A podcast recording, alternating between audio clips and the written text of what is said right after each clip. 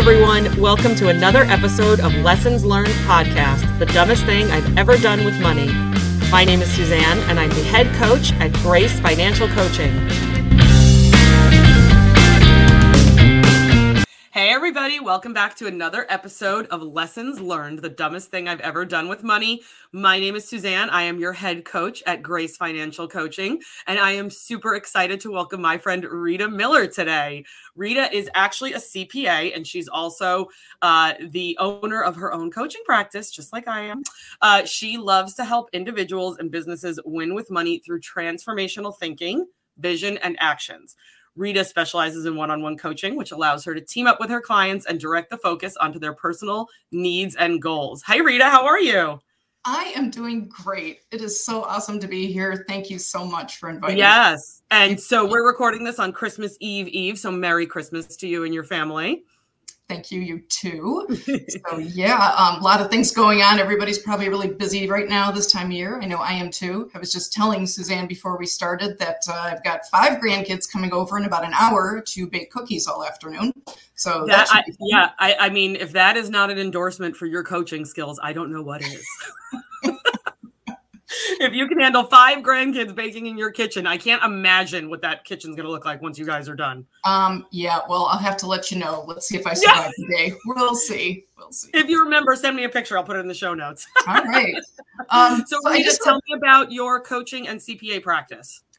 Yeah, so I've been a CPA for a long time. Um, roughly three decades. So I started about 1990 as a CPA. So I've been doing that for a long time. Um, and kind of off and on, I did take some time to stay home with my kids for a while and things like that. And then found Dave Ramsey, oh, mm, mid 2000s, 2006, 7, started following the plan.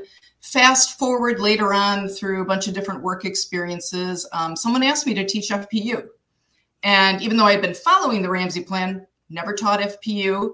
And wow, it was still a game changer, even though I had been following the principles. Right. And then afterwards, I found out that uh, you could go through training through Ramsey, uh, FCMT, which a lot of us coaches have done, right? And uh, and I thought this is fantastic. I can actually help more people, you know, outside of even FPU and do this. And it just seemed like a great blend with being a CPA and speaking into you know that area with tax, um, but also following Ramsey. And then I had also at one point been a university instructor, and I liked teaching. And I just thought, this is perfect. And so I've been kind of running with it since then. Um, what do you think is the biggest uh, benefit to your previous, you know, bef- so you were a CPA before you knew Dave. Right. So what do you think is the biggest benefit that you have from being a CPA and kind of growing?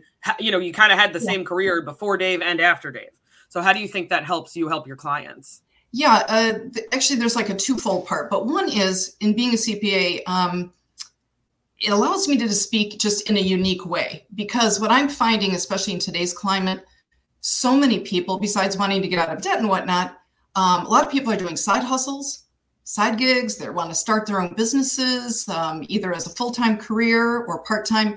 And I'm finding I'm really enjoying that. You can speak into that as far as so, how is that going to affect you for taxes? What are ways you mm. can grow your business? What are the you know pitfalls of business what are the positives how do you market?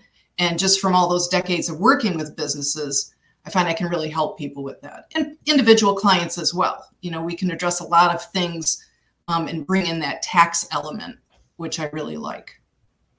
What is your number one tax tip for 2022 oh my. There are so many.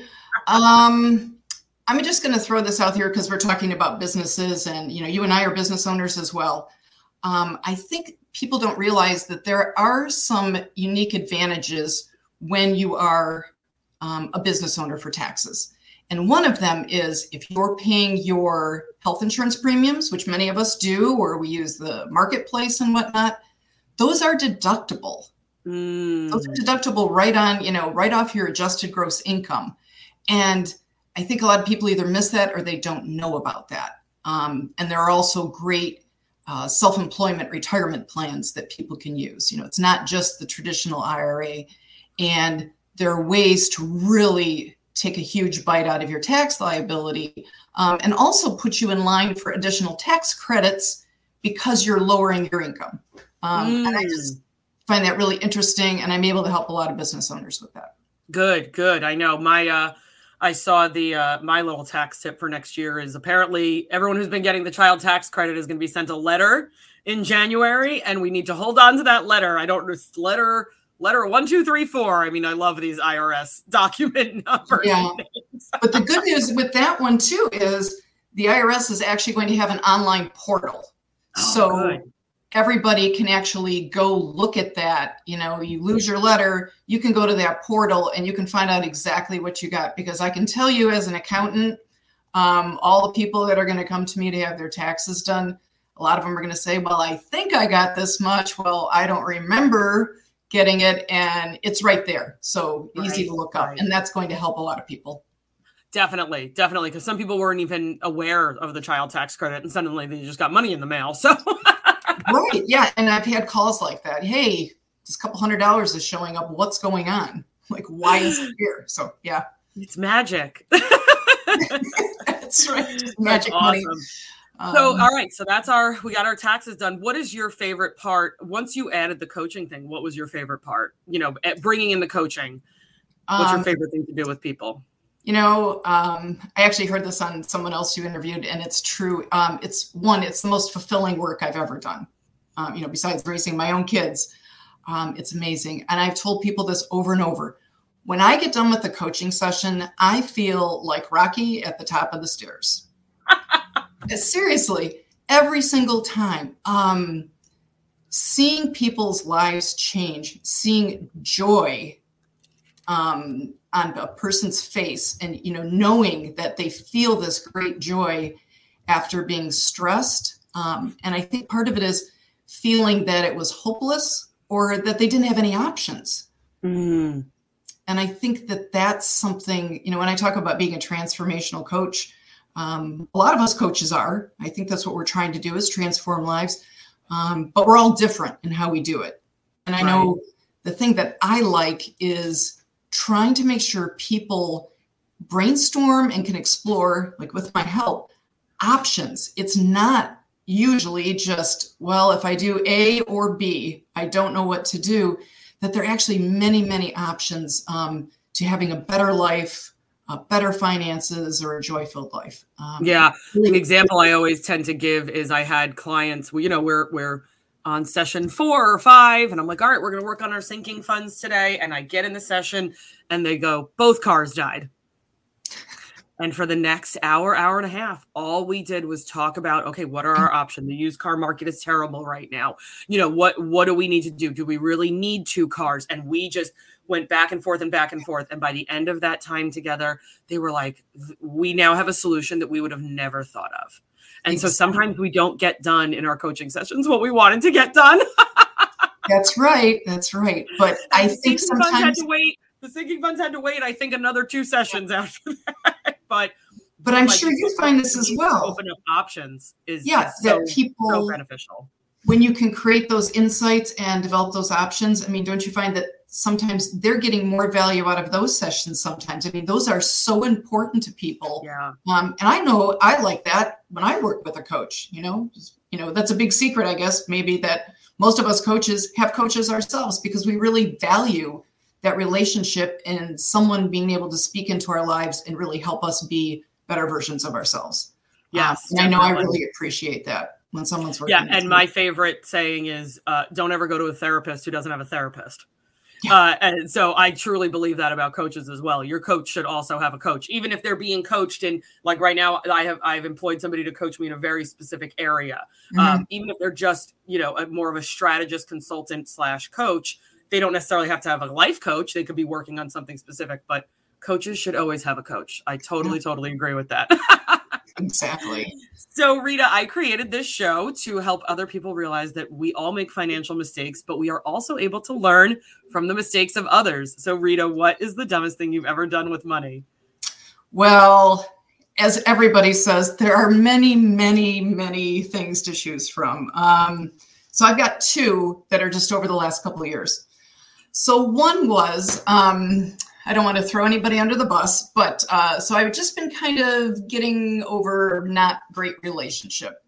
and uh, I had been at this amazing custom jewelry store the year before and saw this amazing ring. And I coveted this ring. I wanted this ring so badly. And it was totally out of my reach. Well, as I was going through this bad relationship and finishing that up, um, I don't know why, but the first thing that popped in my mind was, I'm going to go buy that ring. Like, that's me. I deserve it. I've been through this bad thing. And uh-huh. man, like I made a beeline for the store, met with the owner, and we talked about it. Now, mind you, I've been following the Ramsey plan for 10 years or more. I know better, right? I know I can't afford this. And it's like, well, we have kind of a layaway plan, and these are your monthly payments. And, you know, of course, I've got the ring on, I'm walking around the store with it. And of course, you know, it's me. I must have this ring. I don't need this. There is nobody that needs to do something like this, right? Absolutely not. And I just convinced myself um, that I just had to have this. And I think I signed up for layaway, and it was something ridiculous like $700 a month I was going to have to spend on a payment plan. And I couldn't even have the ring. So it wasn't even like, you know, putting it on a credit card and I get to take it home. So I was going to be making oh. all these payments, but I couldn't have the jewelry. Um, and then I put a huge down payment down too. Like we're talking thousands of dollars down wow. payment. Stupid. So oh. I get home the next month, you know, I'm looking at this monthly payment that's coming up and I'm thinking, oh gosh, buyer's remorse. What on earth did I do? Well, down payments not refundable. Oh. So it's one thing to say, okay, I don't want the ring. I've never even taken it home. I don't want to make the payments. But now the couple thousands of dollars that I put down, I'm not going to get back unless I buy jewelry with it. Okay, so they would have given you like a store credit, basically. So a store credit. So yeah, then, you know, yeah. at some point, then it was going back and negotiating, and I don't like making people unhappy, so I wanted to make sure I spent the money and found other jewelry, and oh my gosh. Oh man. Now that being said, I've got a nice necklace on that I got that, you know, and a couple of other things. Yeah, I got a whole bunch of stuff for that down payment.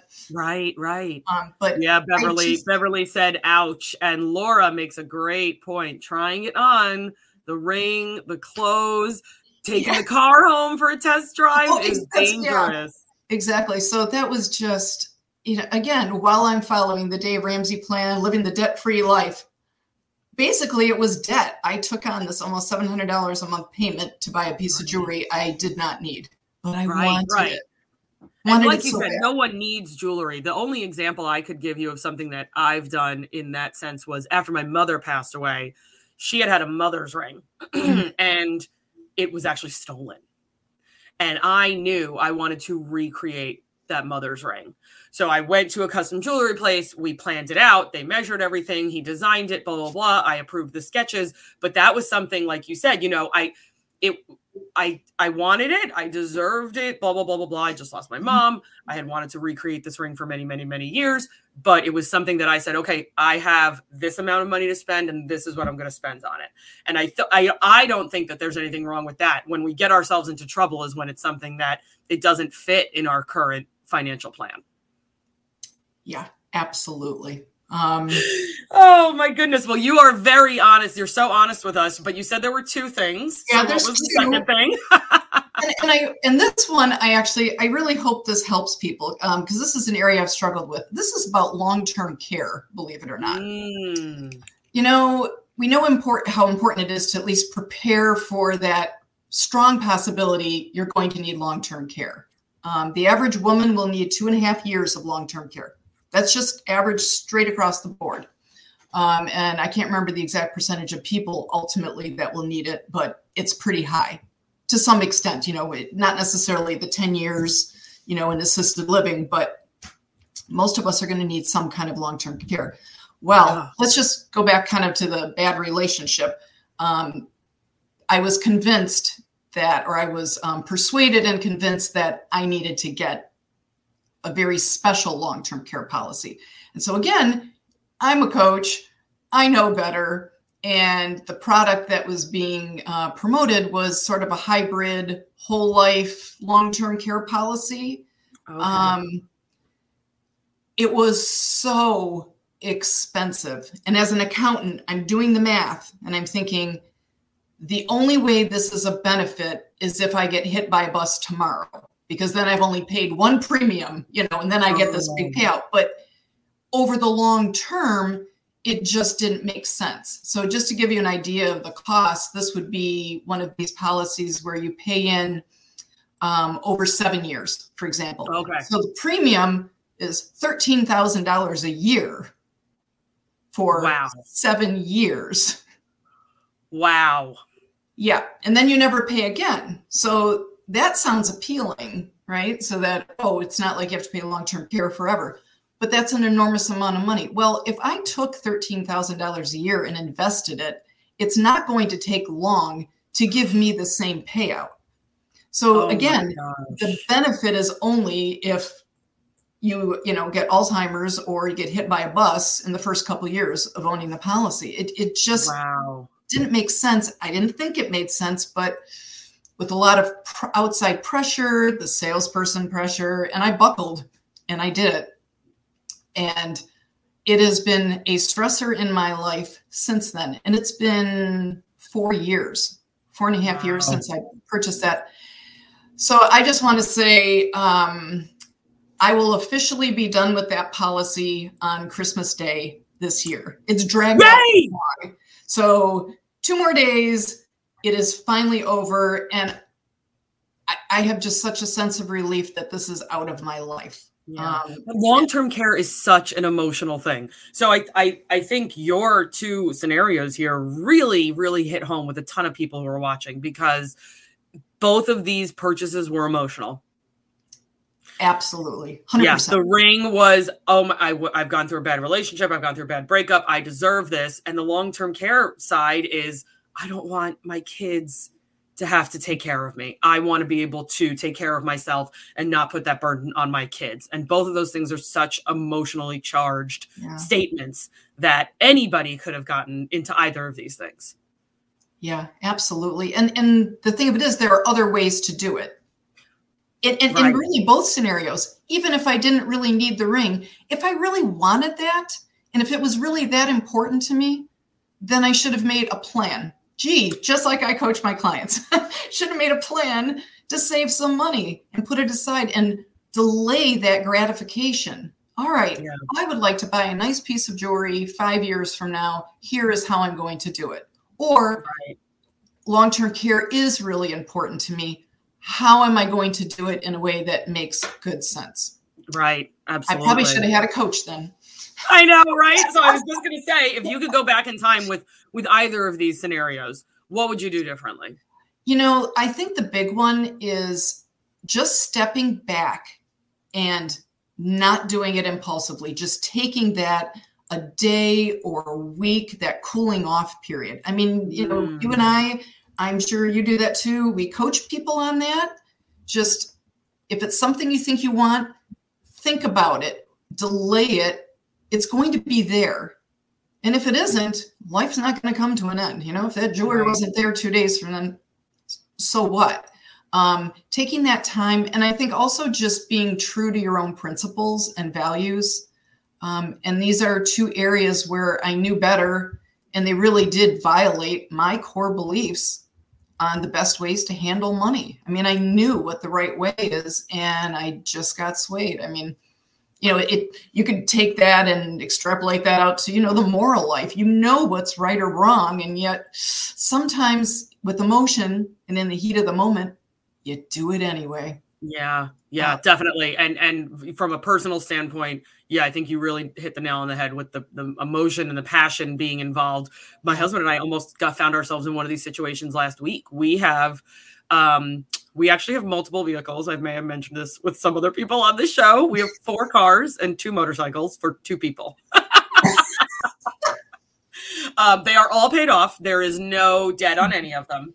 Um, and now we're down to three cars. The truck that my husband was planning on driving this winter, uh, we don't get terrible winters here, but um, it, it, can still freeze a lot. And so the truck he was planning to drive to work every day uh, was 25 years old, and it just wasn't fixable anymore. Mm-hmm. And the used car market is pretty atrocious right now. And so we found ourselves in one of these situations where we almost went in and bought a car, a truck. The truck itself was in excellent condition, but the e-brake was broken. Mm. And so we're like, not the end of the world. We don't live in like Colorado or anything, right? What does it cost to fix an e-brake? And so the sales guy had gone to speak to his manager. My husband starts Googling it, and it was a lot more money than they were willing to give us off the truck. And so, mm-hmm. luckily, we had a little mini cooling off period, like you said, like just literally less than five minutes where the sales guy was with the sales manager and we were able to get our wits about us. And we're like, you guys have to fix the e brake or we're not taking the truck. Well, we're not fixing the e brake. We'll give you 200 bucks off. Not going to work. So just that little, it doesn't have to be a two week period, right? We can still go back and buy that truck. We, we just know we're going to have an almost $800 repair on the e brake on this particular truck. Um, so we can still go back and get it. It's still there. No one else has bought it. But just that little window of time and that ability to say, okay, is this really what we want to do? That made a huge difference. We, we almost dropped 10 grand last week. Wow. Yeah. Yeah. So, and now we still don't have a truck. So uh, we are going to have to get one. but again, it kind of goes back to that idea of options too. It's like, wait a minute, this truck in this particular time, that's just one option. There are many you know mm-hmm. um, and now you're going to option b because it's going to be exactly else right exactly we actually missed out on a truck that my husband really wanted by like i'm not kidding you rita like 30 minutes mm. we got there and they were already doing the financing with this finance person wow. i was like but i had cash the market is crazy absolutely crazy, crazy. Um, yeah. just two quick stories just in the past week and a half um, two new clients of mine, like within the first 24 hours of working together, they paid off their car or they sold their cars oh. for as much or more than they owed. And one person had a brand new car. They had only oh, yeah. bought it three months ago and they were able to come out on top. Yep. I don't think ever in the history of buying new cars this has ever happened. So no just some incredible opportunities for people, especially you know if their lifestyle can support it, um, to get rid of these high expense, high loan, high debt cars. Um, yeah. It's a great time to do it. Now, definitely, you still have to buy a used car, you know, from most right. people of some kind, but your opportunity to get rid of these cars where you've got significant debt on it, never before has this happened. So it's right. Exactly, exactly. Well, if anyone would like to talk to Rita about taxes or used cars, she is available. and all of her information, all of Rita's contact information is in the show notes below. And uh, Rita, it's been so good to talk to you. I know you and I could sit here for like two hours. So thank you so much. I'm going to let you go uh, get changed into something a little less nice so you can get flour and sugar all over you with your grandkids. Right. I hope you have a very Merry Christmas. And everybody out there who's watching, I know there's a bunch of coaches watching right now. I hope you guys have a lovely Christmas. And we will be back next week. I know it's a holiday week with another episode of Lessons Learned, the dumbest thing I've ever done with money. Rita, thank you so much. Thank you, Suzanne. Merry Christmas. Learned podcast, the dumbest thing I've ever done with money. Make sure to subscribe to the Grace Financial Coaching YouTube channel and please rate and review the show on Apple Podcasts.